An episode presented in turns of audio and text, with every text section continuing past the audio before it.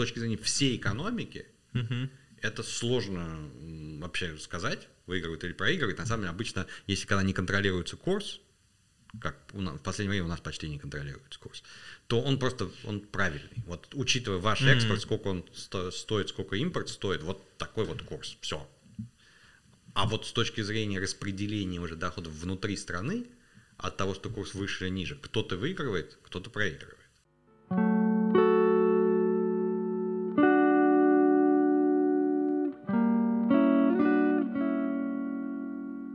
Сегодня у меня в гостях Рубен Николопов, ректор Российской экономической школы и российский экономист. Добрый день, вечер. Да, добрый вечер.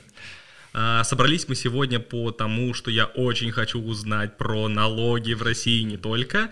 И начинаю всегда свои подкасты с того, что эксперт э, задает мне вопрос в своей компетенции, который, чтобы проверить мои знания, насколько я плаваю в теме. Ну, можно такой простой, чтобы миф или правда, или чтобы я как-то односложно на это ответил. Самый простой действительно вопрос, который всем экономистам задают, правда ли, что счастье в деньгах? Блин, ну это же философский вопрос. Я бы сказал да, потому что деньги, как я знаю, это эквивалент благ. А значит, больше благ, больше счастья. Ну, правда, на самом деле есть много исследований, правда ли связано количество денег, которые у вас есть с уровнем счастья.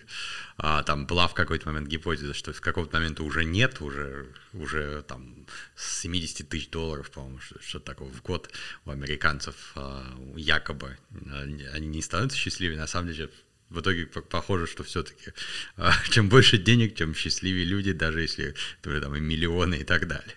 Немножко э, счастливее. Каждое дополнительное Каждый рубль. дополнительный доллар или рубль да, человек чуть-чуть счастливее становится. Прекрасно.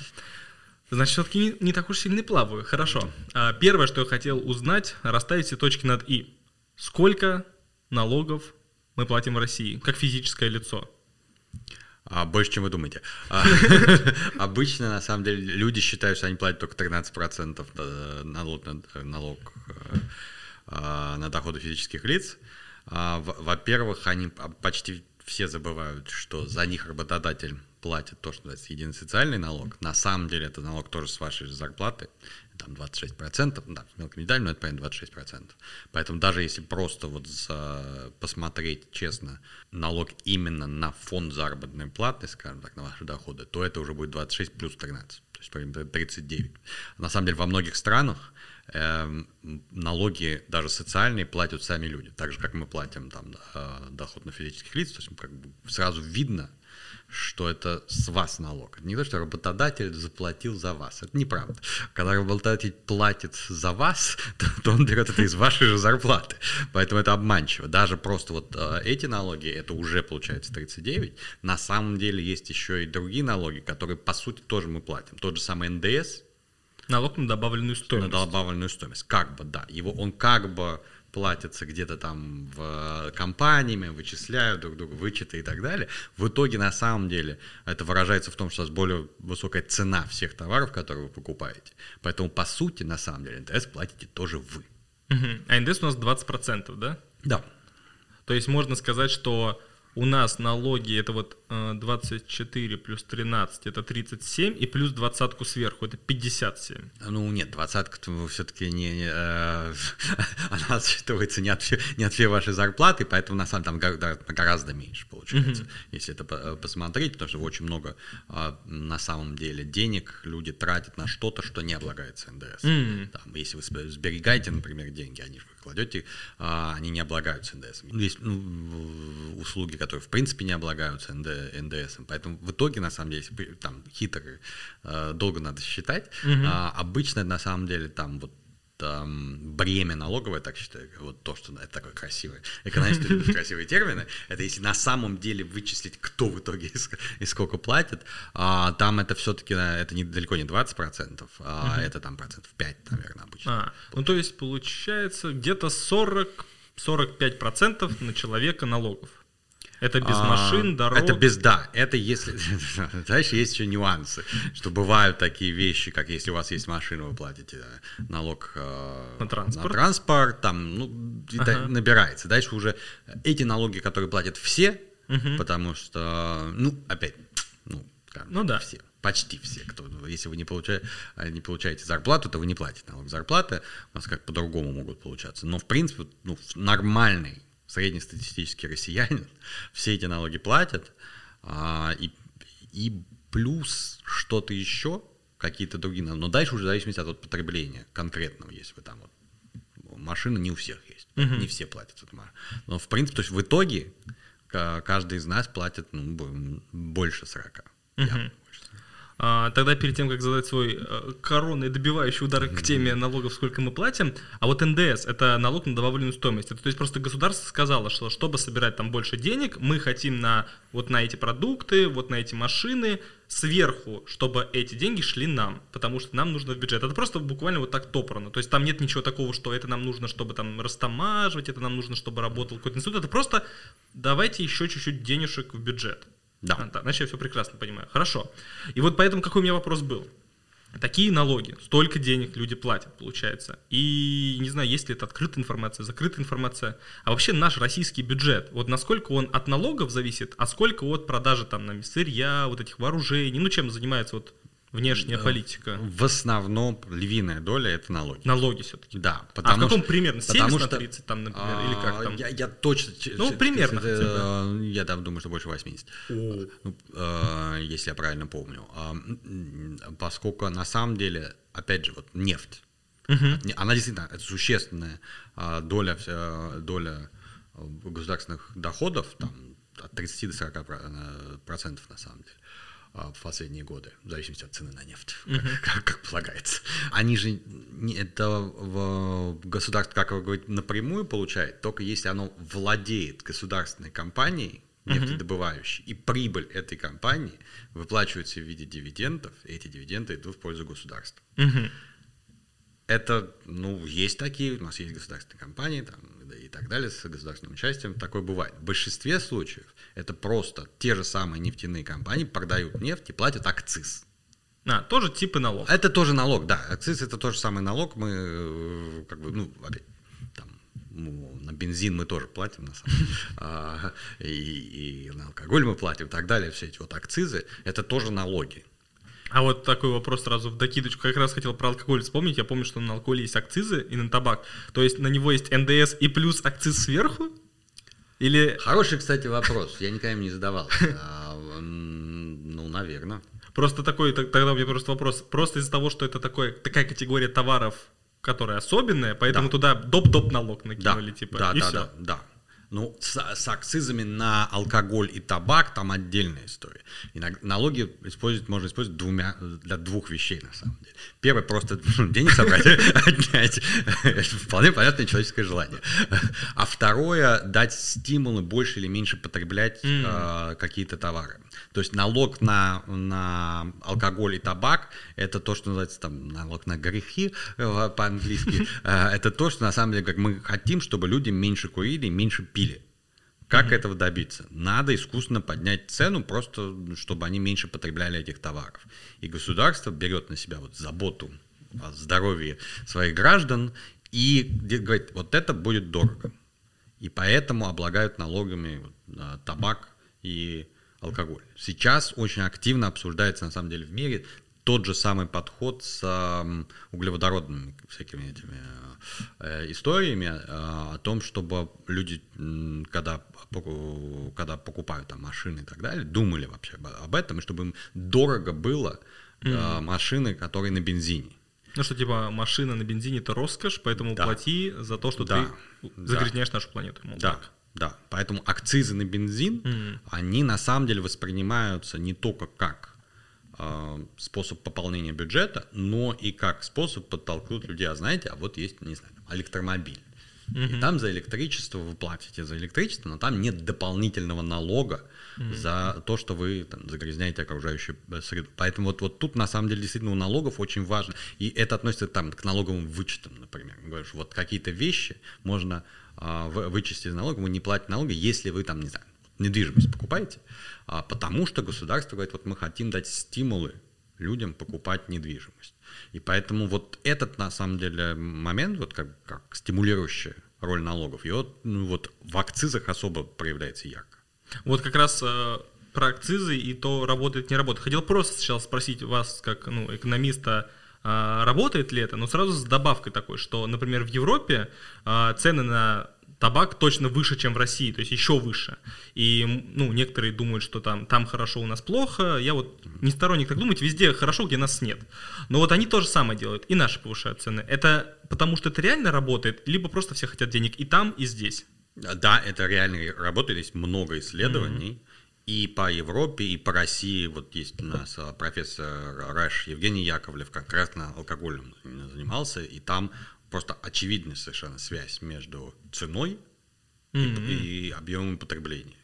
Поэтому как только у нас э, акцизы увеличили, э, когда там, да, лет 10 назад было резкое увеличение, то количество потребления алкоголя на самом деле серьезно снизилось. Mm. А потом, когда их не подправляли, там акцизы, они фикси там хитрые. Они как бы, а, если их не увеличивать каждый год, то из инфляции оказывается, что их доля падает. Вот пока mm. их потом долго не, в какой-то момент их перестали индексировать, и относительная цена условно, водки по сравнению с другими товарами, ну, потому что mm-hmm. цена осталась той же, инфляция, все остальные товары стали еще дороже.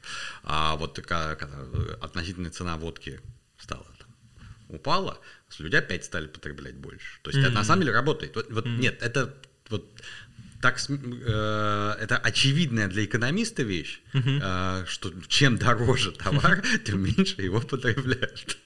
Она иногда вызывает какие-то вот вопросы, вот, например, у вас, а правда ли это? Правда. Дважды два равно четыре. Чем больше стоит товар, тем меньше его потребляют. Прекрасно, отлично. Ну, с этим разобрались.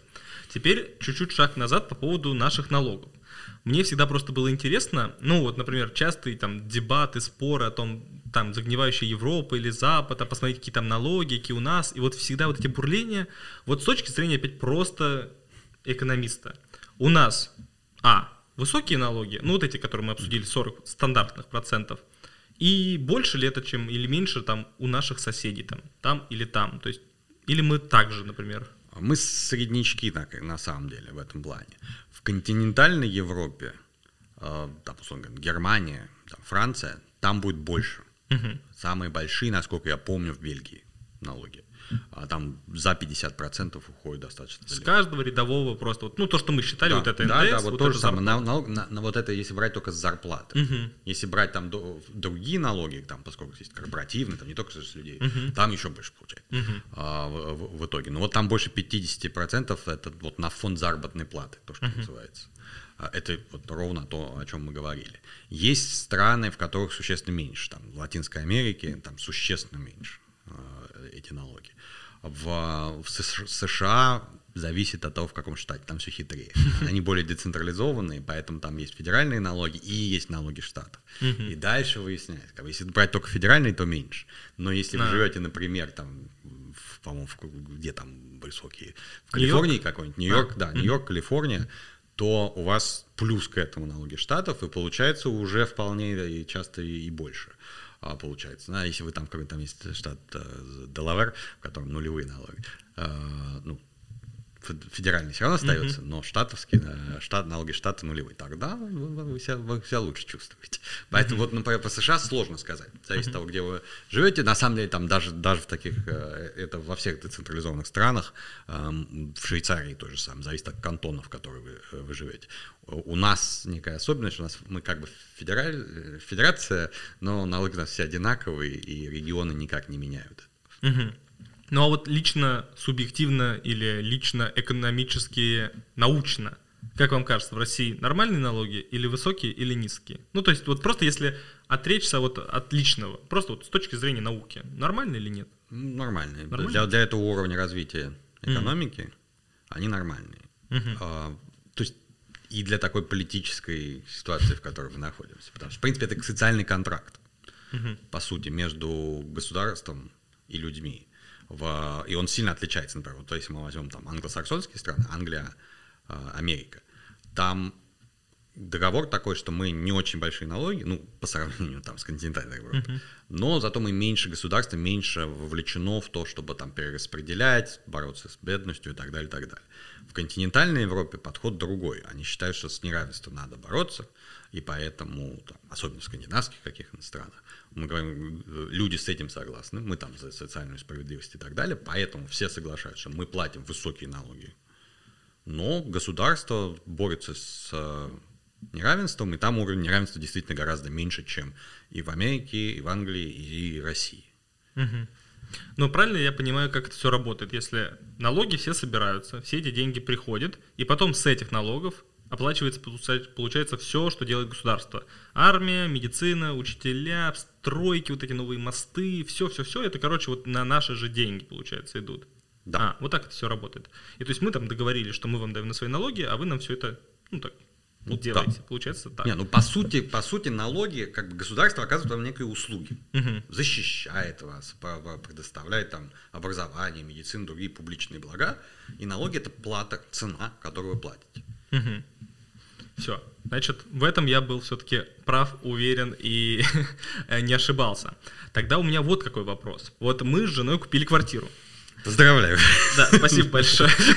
А, вот, ну, давно еще на этапе стройки, и вот она, получается, я всю жизнь работал там до определенного момента по серому, фрилансер, никаких доходов, у меня вот налоговый вычет, типа, получается, ноль. Она вот работала официально и могла сделать этот вычет. Ну вот, мол, он там, сколько там, короче, лимиты. Что бы ты ни купил, один раз в жизни ты получишь за покупку недвижимости, боюсь соврать, 280 тысяч. Угу. Возможно, соврал. И я подумал, а почему так все сложно? Многие люди вообще не знают про вычеты. Потом она мне сказала, а ты знаешь, что ты можешь делать налоговый вычет на образование, на платные медуслуги? И начала так перечислять, перечислять, там надо подавать, что-то делать, делать, делать.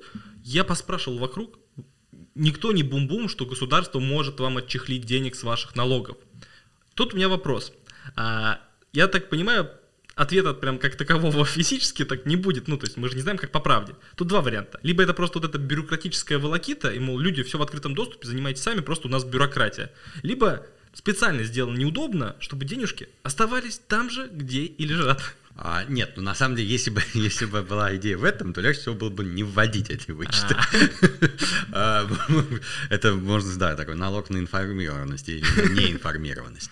А на самом деле, честно сказать, даже по личному опыту я могу вам сказать, что у нас гораздо легче все это оформить, просто потому что у нас действительно вот система, ну, последняя, вот сейчас, потому что у нас все настолько э, электронилось и оцифровизовалось, а, на самом деле налоговой службы, что это действительно очень просто.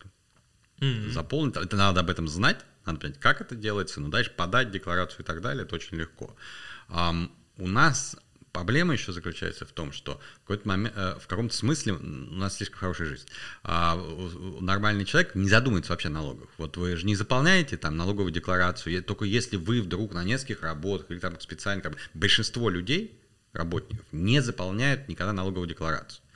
А, это хорошо с точки зрения того, что экономится силы и энергия людей. Я, как человек, заполнявший в других странах за галактией, вам могу сказать, не позавидуйте. это, это мучительный, больный и нервный процесс.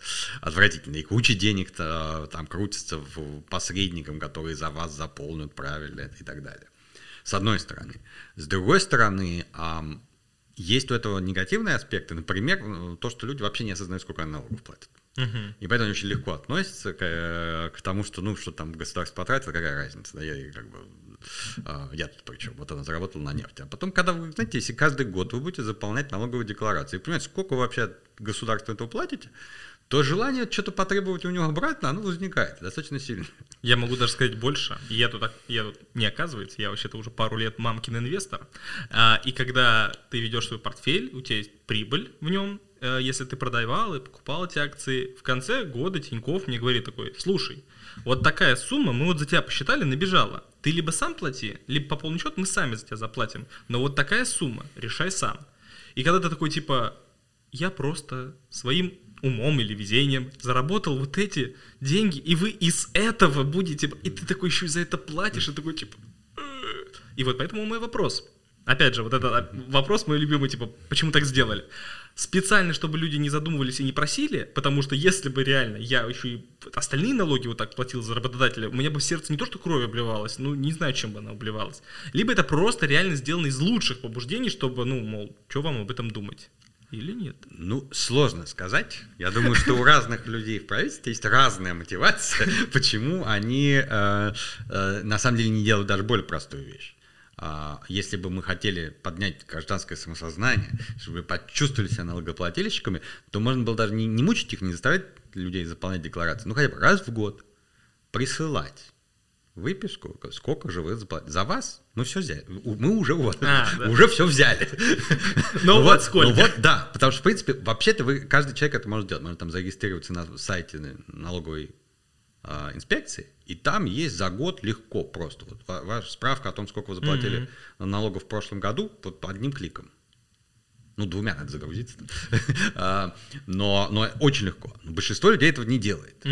А, и это вот, если бы хотели, то это можно было, ну, просто один раз в год вам приходит по почте письмо. И там вот тоже та же самая справка, ну, только слегка леса погибло, порубили, чтобы бумагу напечатать. Mm-hmm. А в принципе, вот, ну, смс-ку просто пришло.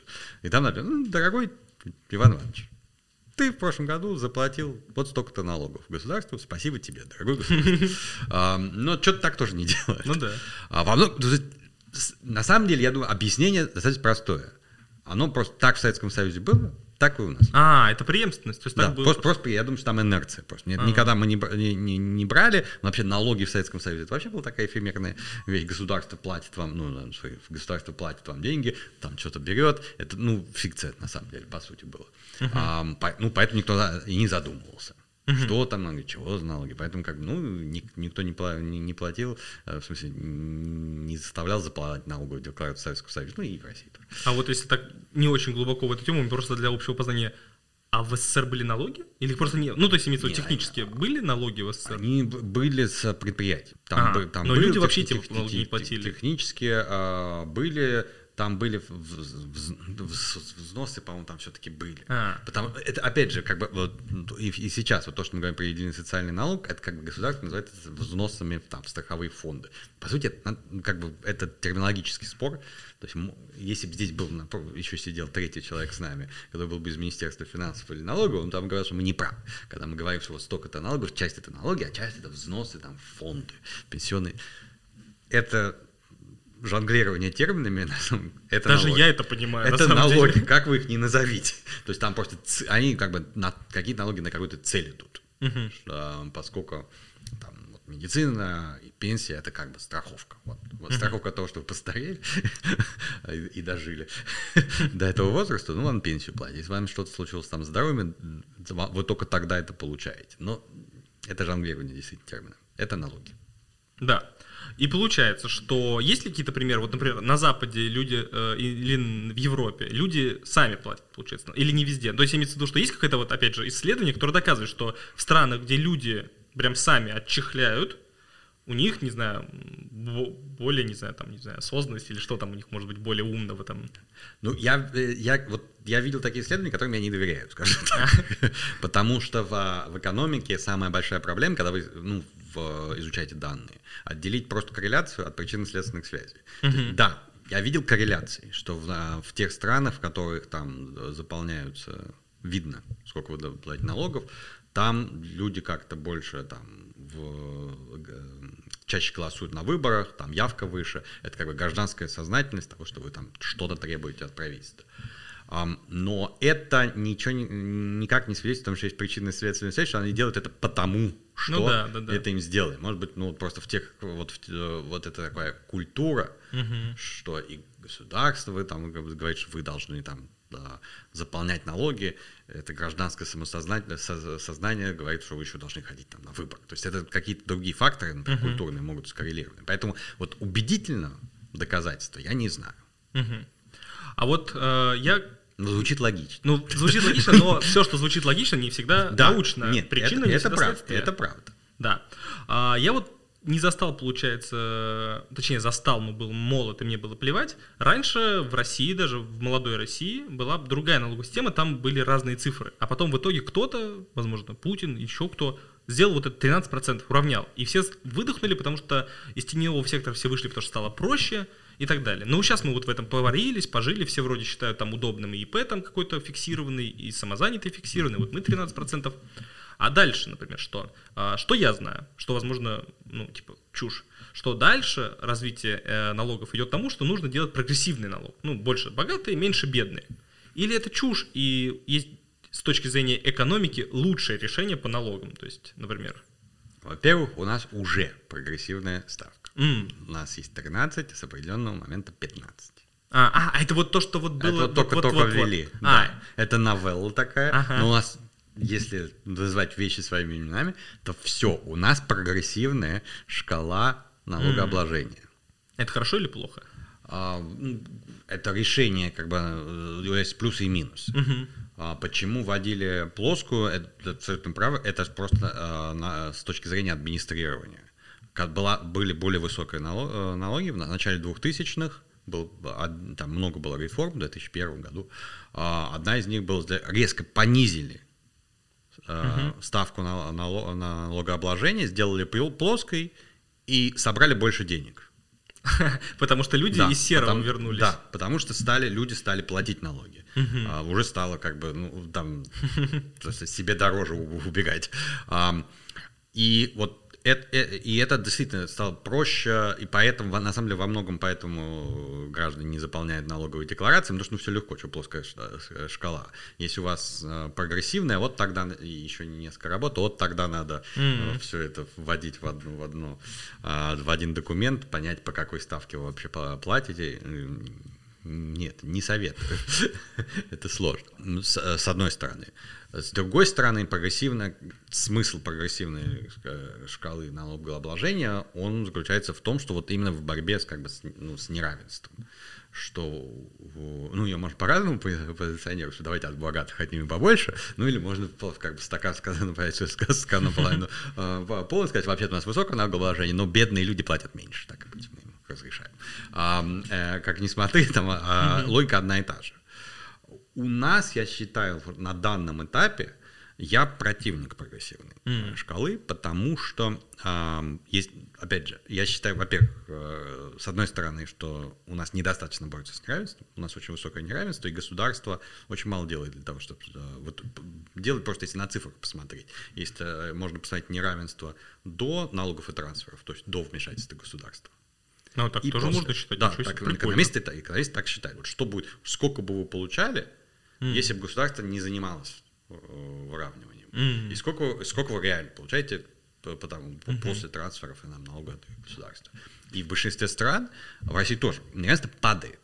Что все-таки государство у нас не делает то, что не отнимает, не берет у бедных, а отдает богатым, mm-hmm. все-таки наоборот. Mm-hmm. Но то насколько оно падает, а оно не, не намного. В принципе, там, в, Европе, в Европе точно больше падает. Mm-hmm. Поэтому у нас немного шизофрения. У нас социальное государство, то есть мы как бы когда говорим, у нас государство, все должно государство, государство, мы похожи на континентальных европейцев, они там на американцев каких-нибудь, англичан. Mm-hmm. А с одной стороны. А с другой стороны, а что государство делает, чтобы бороться с неравенством? Да кажется, как-то вот... Само борется. Да, ну как не очень. Но а, на самом деле вот то, как государство, насколько государство может снизить неравенство, оно зависит от, от э, как бы от двух вещей. С одной стороны, ну, от трех на самом деле. Одно — это изначальный уровень неравенства, это связано просто с структурой экономики, кто больше получает, кто меньше владеет э, и так далее. Второе — это сколько у кого оно отнимает в виде uh-huh. налогов. И здесь, да, если оно отнимает больше у богатых, чем у бедных, неравенство снижается. А вот третье — это то, как оно тратит. Если оно больше раздает э, бедным, чем богатым, то, ну, соответственно, падает неравенство. Так вот, у нас проблем, вот э, второе, когда мы начинаем отбирать, uh-huh.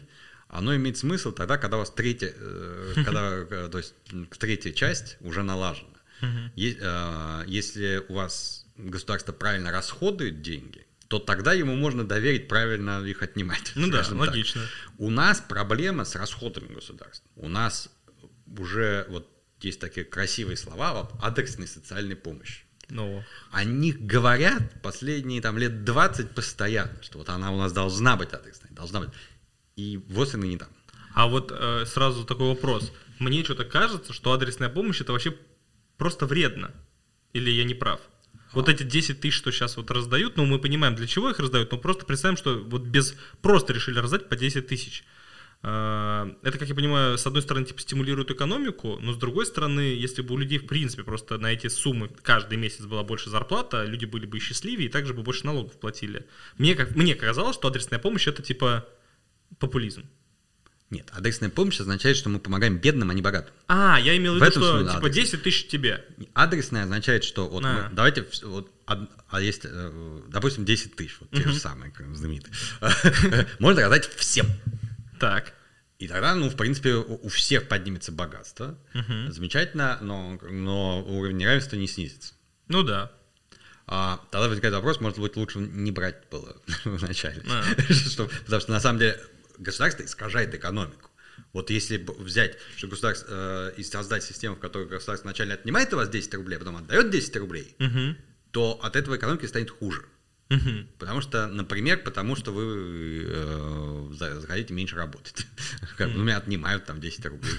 Под адресностью, вот я, э, то, что обычно имеют в виду, и я в том числе, означает, что когда вы даете там помощь какую-то людям, то она бедным, бедные ее получают, а богатые нет. Если вы миллионер, зачем я вам буду из налогов 10 тысяч эти давать? Мгм. Вот, вот в этом, я вот под адресностью вот А. только это имеется в виду. Но вот даже если под этим это типа норм, ну вот если мы возьмем то, что мы обсуждали, что не забирайте, если не умеете раздавать, но если умеют раздавать, ну представим, что типа нормально у нас с неравенством, вообще вот эта адресная помощь это благо или, ну, типа не благо? Ну, с точки зрения снижения неравенства, если цель заключается Ага. в снижении неравенства, то, конечно, это благо. Ага. А, Потому что вы, ну, сама вся идея, что вы берете, собираете налоги, потом раздаете богатым, она немного странна. Ну да, да, логично. А, Поэтому избавиться от этого части было бы, ну, вроде как хорошо. Ну, и на самом деле, конечно, можно на- нарисовать им экономические модели, эмпирически показать, что это действительно так, что адресная социальная помощь, она с точки зрения снижения неравенства гораздо более эффективна, чем такой ковровой бомбардировки, разбрасывание а, всего и вся. На самом деле, по- по- потому что когда вы размазываете масло тонким, тонким слоем по большому кусочку хлеба, то никто ничего не замечает. А если его размазывать только на, на нужный кусочек, то, то слой масла становится тольше, э, толще, и, конечно, ну, для этого можно было бы больше выплаты, большего размера для бедных сделать. Они получали там не 10 тысяч, а 15. Но меньшее количество людей, только те, кто действительно в этом нуждаются. А вот как раз мы затронули тему вертолетных денег, вот этих бомбардировок, и можно немного откатиться назад к ковиду. И вот тогда, я помню, были споры а, о том, что в России не помогали, и ни бизнесу, ни людям, там что-то какая-то имитация была, а в Америке помогали. Вот у меня друг э, работ, русский, работает в Америке, и он говорит, что он, у него нет грин-карты, я не знаю, что у него есть, ну, короче, он работает официально в хорошей компании, и даже ему прислали бабки. И, и там были споры о том, что, мол, вертолетные деньги не помогают, вертолетные деньги помогают. Мое обывательское. Денег раздали всем, люди на эти деньги купили продукты, в этих продуктах вшиты налоги, вы все равно их вернули. Люди сыты, овцы целы. С точки зрения экономики как? А вот с точки зрения экономики, опять же, первый вопрос, который стоит ли раздавать всем или не всем. Основная критика американской раздачи, вот которая была, там раздали всем, в том числе богатым. А, в чем большая разница между бедными и богатыми, если даже ну, с точки зрения стимулирования экономики, вот Мгм. такой. Если бедный получает дополнительные деньги, он их проедает. Мгм. Он их тут же берет и несет, покупает товары, там дальше налоги и так далее, и так далее. На самом деле это помогает действительно раскрутить экономику, особенно в кризис это важно. Мгм. Что делает богатый человек, когда получает дополнительные деньги? Кладет в кубышку. Да. И они не достаются экономике. Поэтому эффект вот на, на то, чтобы стимулировать экономику, от того, что богатые получили, кроме того, что забудем о вопросе социальной справедливости. Да, да, если С они- точки да. зрения просто эко- э, вот экономи- цели экономической а, раза- бы подогреть немножко экономику в кризисе, да раздавать надо бедным. Мгм. А у нас есть такие инструменты, ну, то есть технические, что мы могли бы раздать те самые вертолетные деньги всем, кто получает меньше N? Или у нас настолько пока еще не дошло цифровизация, что просто это было сложно считать? А у нас, по всей видимости, правдивый ответ заключается в том, что не дошла. Мгм. еще. У нас очень эффективное, у нас государство, как обычно, оно очень эффективно умеет брать деньги у нас, поэтому действительно у нас налоговая система, вот за это Мишустин стал премьер-министром, она прям цифровизована, цифровизована. А вот вторая часть раздавать деньги, туда вкладывали гораздо меньше денег просто вот в организацию, как бы вот это. И поэтому во многом, на самом деле, этим объясняется, почему например, э, выплаты сейчас идут там до 10, 10, э, семьи с детьми и так далее. и так далее. Там инфраструктура была построена. Когда ввели мат-капитал, материнский капитал, надо было выяснить, сколько у кого детей, построить базу данных, все знать, и еще подготовить так, что каждому человеку можно было действительно эти деньги перевести. М, вот почему. Я тоже хотел как раз сказать, что они наверняка уже ходили и за пособием, значит, они есть в базах, уже как-то все это плюс-минус, а то обычные люди, которые работают, кто в серую, кто в белую, кто в половину, там типа непонятно, богатый он или бедный там. Да, Две квартиры в Москве нигде не работает, просто от бабушки достались. По сути, миллионер. Да, ну, с детьми там, это, это я цинично так описал, потому что они там, знаю, хотя могли. А, В принципе, в том, что раздали детям, э, семей с детьми, там есть и логика на самом деле. Среди, если взять а, наиболее вот тех людей, которые за чертой бедностью, там непропорционально большое количество се- семей с детьми. М-м. Поэтому, в принципе, вот это раздать э, семьи с дет- э, как бы деньги семьям с детьми, это более адресная Мгм. помощь, это с большей вероятностью доставится именно бедным людям, чем если просто раздать всем. Мгм. Поэтому какая-то логика там дополнительно была, не только потому, что просто, но на самом деле сейчас, а, я так понимаю, что цель стоит, благая, вот соединить и сделать как-то, что, а, чтобы не все получали помощь, там, ну, мне кажется, немного странная там, логика, которую объясняют, что если у вас большая квартира, вам не положено. А, а Если она досталась наследство, там раздолбанная квартира, и у меня многодетная семья, э, то Ну да, или ты потерял работу из-за ковида. а, и наоборот, не, и наоборот, может быть, я очень богатый человек, просто я не хочу покупать, я хочу менять квартиры каждые полгода. Я их арендую одну, потом другую, там особняк за миллион. Но я им не владею. И все, кажется, я бедный. М. А, Поэтому это очень странные какие-то критерии, мне кажется. А, Вместо того, чтобы, ну, потому что они все боятся вот именно серых, э, серых схем. Что если мы привяжем еще и выплаты к тем налогам, которые вы платите, ну, это известно, сколько налогов, это они знают. А, Но если привязать только к этому, то потом оказывается, да, что э, они боятся, что тогда люди будут опять уходить в серые схемы, уже не из-за того, чтобы заплатить меньше налогов, а из-за того, чтобы получить больше, М. больше пособий. Тут как бы это, да, э, весы такие, там они как бы все понимают, но взвешивают, что это будет более выгодно. По поводу прогрессивной, вот, кстати, хорошо, я даже забыл про это, что вот есть теперь 15, это 2%. Вот для меня 2% в бедной стране, где людей за чертой бедности и путинского среднего класса, это особенные люди с 19 тысяч рублей, что ли, намного больше, чем вот этих богатых, вот эти 2% от вот этой маленькой прослойки, а для чего это было? Это же немного денег, ну, как, как по мне лично.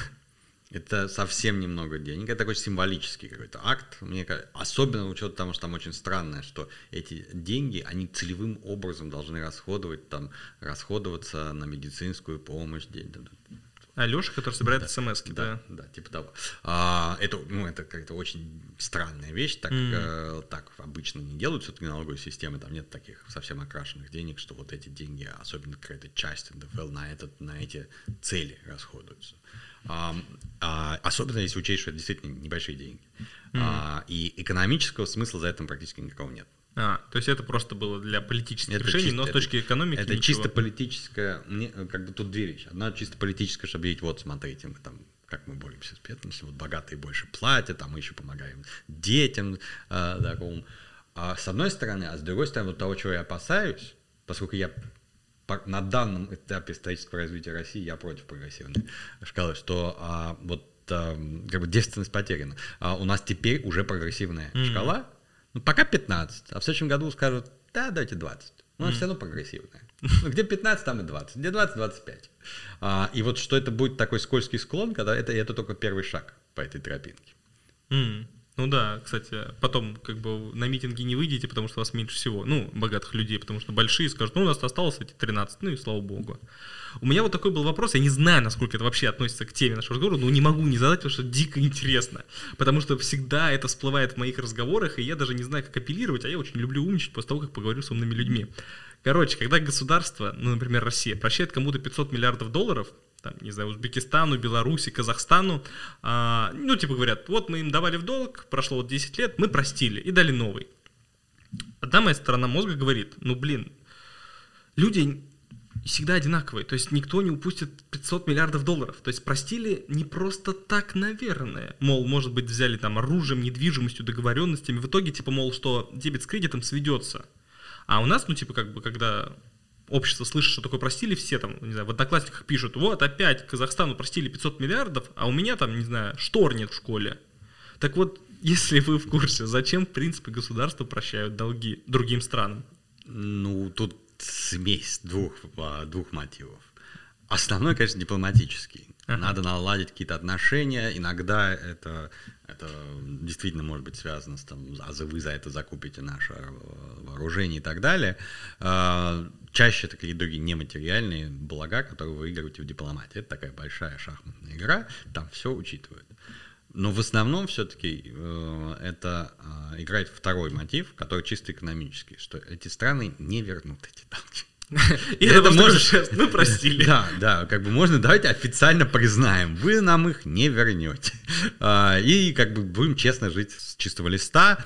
Кроме того, что действительно как бы, ну, когда совсем бедным странам, ну, вот можно по-разному дать денег. Можно просто дать новые деньги, а можно простить долги. Mm-hmm. И когда вы видите, что там э, у каких-то стран, когда прощают страны, там, ну, совсем бедным, действительно, африканским там, странам, у которых еще, не знаю, там, засуха только что была, ну, это можно рассматривать уже просто как благотворительность. Mm-hmm. Другой вопрос, что на уровне стран и международных отношений благотворительность, она всегда такая. Ну, помнишь, я тебя простил. Ну да. Ну теперь давай, твоя, твоя, э, как бы, э, твоя э, роль теперь, не знаю, правильно проголосовать в ООН или еще что-нибудь такое. То есть вот, вот в дипломатии все учитывается. Там как бы альтер, чистого альтруизма вот у людей бывает, у государств нет. Ну, не знаю, даже у людей не особо верю в чистый альтруизм. Но бывает, это вопрос философии. Бывает. В государстве я просто не верю, что, чтобы оно когда-нибудь бывает, а в людей я верю, у них бывает. А я точно знаю, что есть у крыс или приматов читал в книжке о том, что было доказано, что непонятно почему. А, короче, просто вкинул это, потому что мне очень понравилось. Был эксперимент. А, опять же, либо примат, либо крыса. А, была возможность съесть большой кусок сыра от крыси, и либо освободить своего сородича и вместе съесть большой кусок сыра. С точки зрения любого биологического детерминизма о том, что, мол, выживает сильнейший, надо убить всех, самому сажать побольше, не сработало крысы освобождали или приматы своих сородичей, чтобы вместе съесть. И это типа был альтруизм. Но потом оказалось, что все, скорее всего, за сохранность генов. А значит, это не совсем альтруизм, это, по сути, опять же, то же самое выживание, только вида. Только коллективное вида, да. да. Поэтому там все, все всегда альтруизм на самом деле вещь такая, что как бы это никто не говорит, что вот вообще э, человечество не должно выигрывать от того, что есть альтруизм. Вот человечество выигрывает от того, что люди ведут себя в целом альтруистично и как, как уже как, как вид больше вероятностью выживают. Поэтому это эволюционно абсолютно обосновано. У, у, у людей, на самом деле, это мы так бла-бла-бла, э, говорим, на самом деле, конечно, масса экспериментов по поводу альтруизма, э, и большинство людей, они альтруистичны есть Герой. Вот, вот, вот такая вот э, концепция, то, что еще издевательски называют такой человек экономический, который только о себе думает, только про деньги, все он как бы абсолютно рациональный, они существуют, но их на самом деле меньшинство подавляющее. И слава богу. И слава богу. Отлично. Большая следующая тема, в которой я не понимаю ничего. Инфляция. Что такое инфляция? Инфляция – это обесценивание денег. Это я верно сказал. Абсолютно. А деньги обесцениваются потому, что их просто становится больше? Да. Да. На самом деле, вы абсолютно правильно понимаете. Вот, вот, э, это гораздо более простое и понятное объяснение, чем многие экономисты дают. Денег становится больше потому, что государство хочет стимулировать экономику, либо чтобы имитировать рост экономический. Либо просто хочет а. получить деньги и потратить ага. их на что-то. Это называется, ага. ну, это красивое слово синьораж, есть, ну или инфляционный налог. На самом деле, если у вас не хватает денег государств, что происходило там в 90-е в России, на самом деле? А почему была гигантская инфляция отчасти? Потому что налоговой системы еще не было, Советский Союз развалился. Угу. Как мы уже говорили, на самом деле налоговая система Советского Союза это фейк был такой. Угу. А нормальной налоговой системы еще нет оплатить чем-то надо. А, ну и просто начали печатать. Придет, приходится печатать деньги, раздавать. Угу. А, и это был основной мотив, на самом деле, в 90-е годы, а, который привел, там, ну, по сути, к гиперинфляции. Но это именно так. Чем больше денег, тем менее цены, как с любым товаром. Чем больше чего-то у вас имеется, тем дешевле эта вещь. Значит, Значит, если инфляция высокая, значит, страна печатает деньги, но производит услуг и товаров все меньше и меньше. И поэтому, если в африканских странах инфляция 9999%, это значит, что они просто печатают деньги, но вообще ничем не занимаются. Нет, чем-то они а, занимаются. Ну, недостаточно. Там люди живут, не умирают с голоду. А, но это очень вредно для экономики. Вот ага. гиперинфляция, когда огромная инфляция, такая как-то вот э, была там Зимбабве, когда там какие-то уже нолики не помещались на банкнотах. А, или на самом деле то же самое там в Германии была гиперинфляция в 20-е годы. А. Ну, давно. А, это, это очень вредно для экономики. Ну, потому что половину времени пытаетесь, вы только получили деньги, надо тут бюджет их тратить, потому что они обесценятся к обеду. А, И вместо того, чтобы работать, люди пытаются как, каким-то образом а, решить эту проблему. То есть а, то, что гиперинфляция вредна для экономики, есть масса исследований, это действительно это очень плохо. Умеренная инфляция, когда ну, процентов 5, там, то, что у нас там 5-10, там уже люди начинают ломать копья. А экономисты пытаются mm-hmm. сказать, насколько это плохо или, э, плохо или хорошо потому что вот, ну, умеренная инфляция, она ну, вроде не особо сильно вредит экономике, более того, она иногда даже полезна. Mm-hmm. То есть вот если мы посмотрим на центральные банки, у них есть вот такое то, что это таргетирование инфляционное, сейчас у большинства центральных банков, и у российского то же самое. Они просто говорят, что мы будем там, менять процентные ставки, вообще все делать так, чтобы в среднем инфляция равнялась вот циферке X. Mm-hmm. А в России циферка X равна 4%. То есть инфляция может быть сколько угодно, но банки еще так типа подмигнули, что мы поможем так, чтобы X был 4. Центральный, вот это, ага, это ага. работает центральный коммерческий банк, а центральный банк, который на самом деле занимается, по сути, контролирует эмиссию денег. Вот, ну, сейчас все работает абсолютно по-другому, но раньше действительно было физическое печатание, там, а, банкноты и, или там чеканка монеток. Сейчас, поскольку эти деньги электронные, там все гораздо хитрее а, происходит, но по сути действительно центральный банк страны это то, та организация, которая может повлиять на количество денег в экономике и, соответственно, на инфляцию. И поэтому у них есть вот цель. Они, а, они говорят, что вот российский банк говорит, мы будем все делать для того, чтобы инфляция была 4%. Угу. А в Америке там это 2%. И как, это и там, и там не ноль. Ну да, да. Я просто хотел сказать, ноль будет же в том случае, если мы, как с биткоином, вот в биткоине, получается, нет инфляции, потому что сумма биткоина закончена. А, на, Количество, нет. типа, денег. Нет. Нет? Биткоины можно, вот майнинг, а, а я думал, просто он до какой-то цифры дойдет, а потом... Нет, просто их, их тяжелее создавать. А. Биткоины становятся тяжелее и тяжелее создать, чем больше их. Поэтому там их очень много не создашь, и это очень затратно, на самом деле. Вообще биткоины дико вредны для экономики. Ну да, а, а, потому что в Китае, например, ТЭЦ, да, там, да а это загрязняет. Ну, Мы в курсе. Да, да. Um, um, поэтому как бы в, в, в биткоинах она как бы контролируется, а государство он контроли... физически контролируется, вот, технологически. Угу. А у государств у них ну, как бы это только политическое решение. Захочу напечатать, захочу не, угу. напечатать. И только пони, как бы осознание того, что инфляция вредна, оно останавливает а, правительство от того, чтобы печатать больше и больше денег. Поэтому тот факт, что эта инфляция не ноль, на самом деле, а, оно подтверждает то, что, в принципе, для развития экономики лучше, когда инфляция не ноль это, ну, от этого экономика более динамично растет. На самом деле, когда инфляция падает там, до нуля, как вот в Европе было после кризиса, это проблема. Экономика начинает, по сути, стагнировать mm-hmm. и отставать. И центральные банки, вот у нас разные проблемы э, в России и у центральных банков Европы и Америки. Мы мучаемся, как бы снизить инфляцию, а они мучаются, Япония, как увеличить инфляцию. А, а почему просто нельзя напечатать? Ну, я думаю, так просто напечатал денег, и тут же инфляция. Вот потому что сейчас все гораздо сложнее. Сейчас, а, а, сейчас ключевую роль играет финансовая система и банки. На самом деле, по сути, как бы миссию новых денег делают коммерческие банки mm-hmm. когда начинают увеличивать кредиты и так далее. И поэтому а, из, именно из-за этого оказывается, что просто напечатать денег это не так просто. Mm-hmm. Вот казалось бы, вот просто, ну, да. казалось бы элементарная вещь, нет, не так все. Вот и им приходится, а, приходится изгаляться, обычно, ну, это уже там детали уйдем, но обычно это действительно вот процентная ставка Центрального банка, которую он устанавливает, она регулирует ну, объем денег, по сути, потому что когда ставка маленькая, это означает, знаете, коммерческие банки другие могут легко, очень дешево взять у меня деньги и раздать всем. Ну да. Это, а. Практически это аналогия того, что мы вбрасываем деньги. Ага. Как бы, ну, так же, как люб... Э, чем дешевле любой товар, тем больше на него спрос. С деньгами то же самое. Если я делаю процентную ставку низкую, это означает, что Центральный банк дешево отдает деньги коммерческим банкам, ну и те тогда говорят, о, радостно берут, говорят, ну тогда я, значит, возьму и отдам кредиты там предприятиям, населению и так далее. По сути, это означает, что эти деньги вливаются в экономику. Когда и это работает нормально, когда там на процентная ставка и так далее. Здесь две проблемы. Первое, иногда процентная ставка Центрального банка ударяется в ноль прям.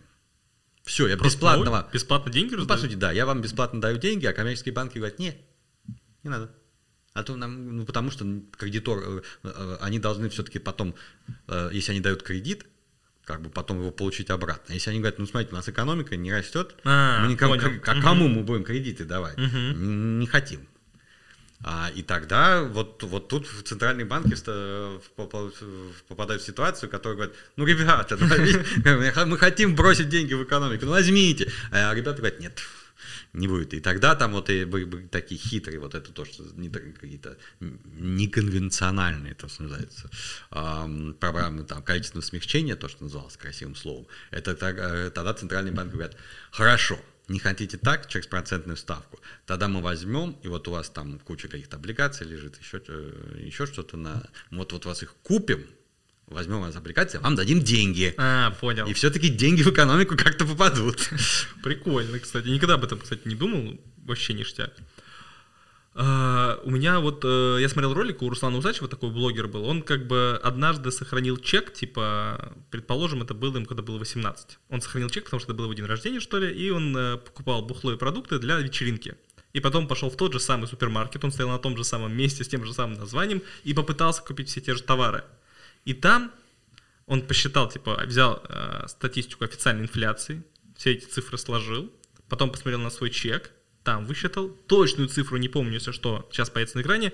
Короче, разительная разница была в 5-6 раз. Ну, от официальной инфляции по документам и то, что он получил в магазине. Вопрос, это потому что он неправильно считал с точки зрения экономики, либо цифры, которые официально опубликованы, ложь? А, цифры, которые опубликованы, не вызывают на самом деле никаких uh-huh. вопросов. Там манипуляции в некоторых странах бывает. В России в последние, во всяком годы никаких подозрений у экспертов нет. Есть две проблемы. Uh-huh. Первое, что у разных людей разная инфляция. Поскольку мы разные товары потребляем, uh-huh. на какие-то товары это так красиво сказать, что там уровень, деньги обесцениваются, общий уровень цен растет. На самом деле на какие-то товары растут больше, на какие-то меньше, на какие-то падает.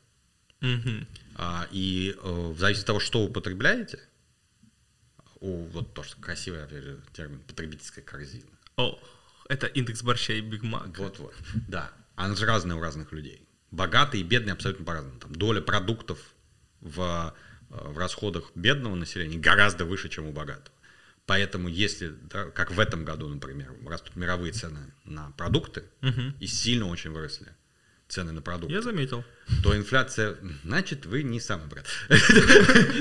Поскольку у бедных инфляция становится гораздо больше, чем у богатых. Это первое. Второе, э, люди, вот когда, если действительно ходить в супермаркет и смотреть на товар, это на самом деле важное – но это только часть того, на что люди тратят свои деньги.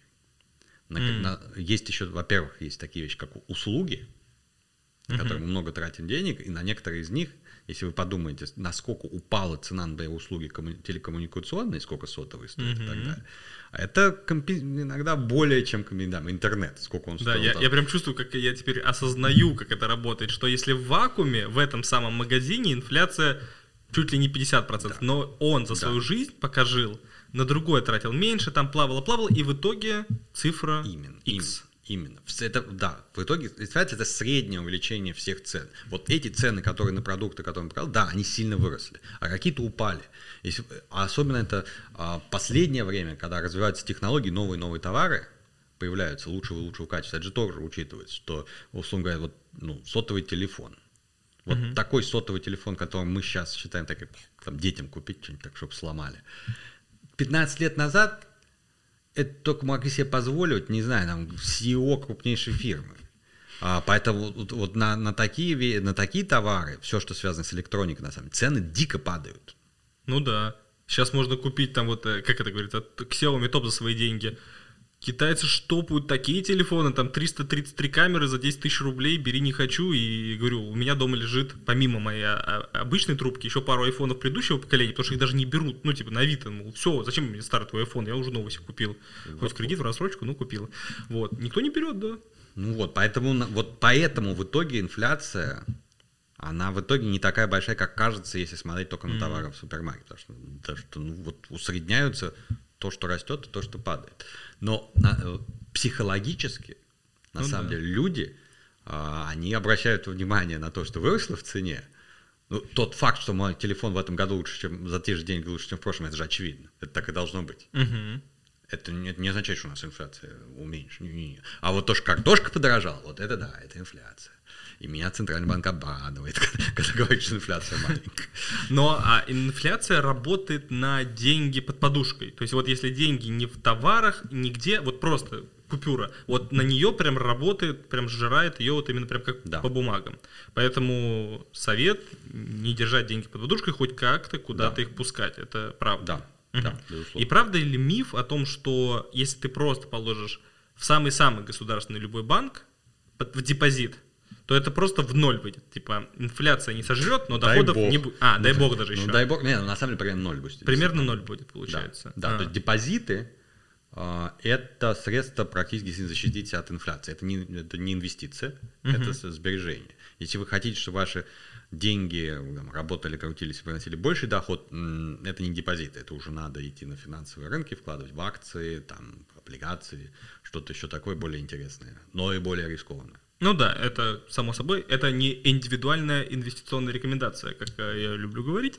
А, у меня вот такой последний, наверное, будет вопрос на сегодня очень интересный. Я когда видел такое видео смешное, и многие люди любят оперировать этим, о том, что когда говорят, что доллар опять растет, он там выше, выше, выше, получается, если доллар растет, очевидно, что значит рубль по сравнению с долларом падает. И вот был такой тейк о том, что вот, мол, а вы подумайте, вот раньше мы за одну товарину получали 50 рублей, потому что мы, типа, не в долларах торгуем, а нам в рублях, типа, а теперь 73. И мы больше получили денег от экономики. И у многих людей прям два лагеря. Некоторых прям из этого, ну, типа, пукан подрывает о том, что что за чушь, мол, типа, mm-hmm. а, с друг, а другие говорят, ну нет, мы же внутри расплачиваемся рублями, а значит, технически рублей стало больше. Так в итоге, кто прав, а кто виноват? От того, что упал курс рубля, те, кто занимается экспортом за валюту, конечно, выигрывают. Угу. А, потому что у них расходы в рублях, а доходы в долларах. Поэтому то, что они покупают, труд там людей, зарплаты и так далее, становится дешевле. Угу. Поэтому... То есть государству выгодно, чтобы рубль по отношению к доллару меньше, потому что мы сырьевая экономия, мы торгуем. Нет, ну Нет? давайте государство там сложнее, потому что государство ага. что-то, а, у государства очень много расходов в рублях. А. Все расходы в рублях, и, а доходы там какие-то в рублях, какие-то в экспорте и так далее. Ага. Но проще, если я владелец нефтяной фирмы, ага. то да, мне выгодно более слабый рубль. А если я наоборот хочу что-то там, я Э, владелец фирмы, который хочет там, не знаю, закупать импортное оборудование, а потом работать в России, я говорю, не, не, не, ребят, я хочу, чтобы рубль был дорогой, потому что я вот здесь на это, вот мне надо там купить станки какие-то, потом на них что-то произвести, там продать, допустим, в России. Uh-huh. И я получаю там 100 рублей, и так, если, если рубль по 30, то я, у меня 3 доллара, я могу станок за 3 доллара, ну, маленький станочек, э, за 3 доллара купить, а если рубль будет по 75, я вообще полтора там даже двух станков не могу купить. С точки зрения всей экономики, угу. это сложно вообще сказать, выигрывает или проигрывает. На самом деле, обычно, если когда не контролируется курс, как у нас, в последнее время у нас почти не контролируется курс, то он просто он правильный. Вот учитывая ваш mm-hmm. экспорт, сколько он сто, стоит, сколько импорт стоит, вот такой вот курс. Все. А вот с точки зрения распределения уже доходов внутри страны, от того, что курс выше или ниже, кто-то выигрывает, кто-то проигрывает. Мгм.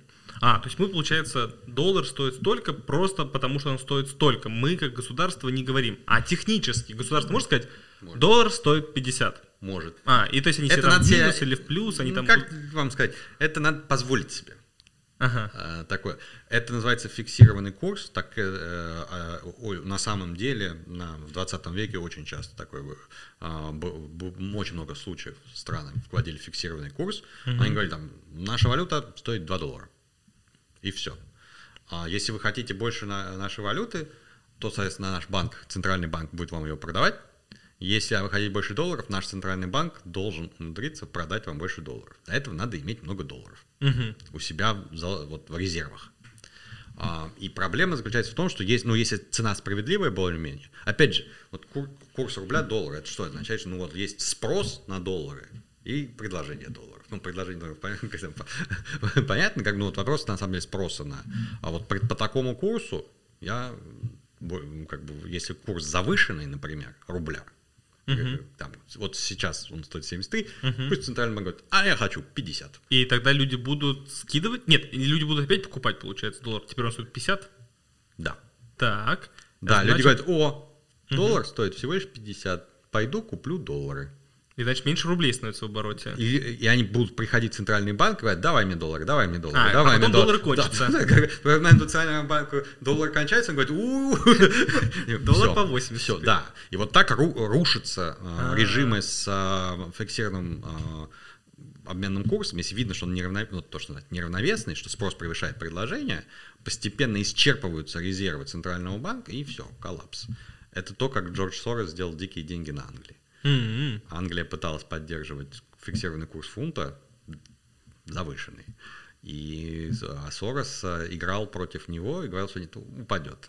Ну и, и упал в итоге. Прикольно, как ум, умом можно зарабатывать деньги. Бывает такое, да.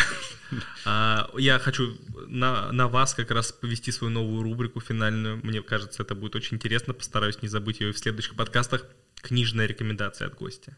Какую-нибудь книгу. Ну, не обязательно по теме, просто то, что вот прям в душе откликнулось, хоть сказка детская. Я, может, книги хоть начну читать. Да, у меня, у меня тяжелая жизнь, мне в последнее время все время приходится читать что-то по работе. Поэтому а, му- му- мучительно.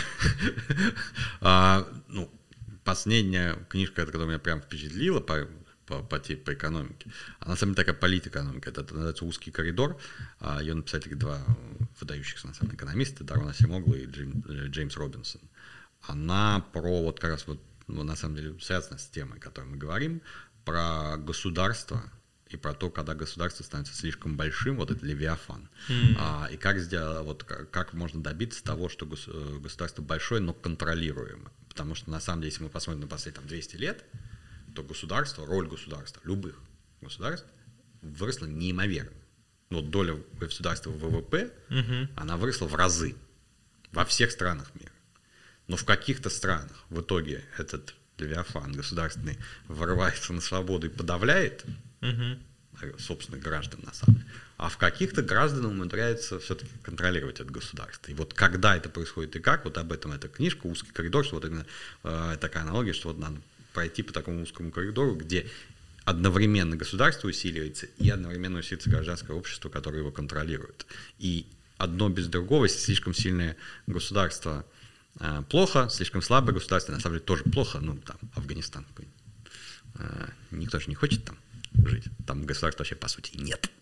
Да. А, вот, э, вот из тех книг, которые последние я читал, она произвела, наверное, самое большое впечатление, в смысле, очень сильно заставила задуматься.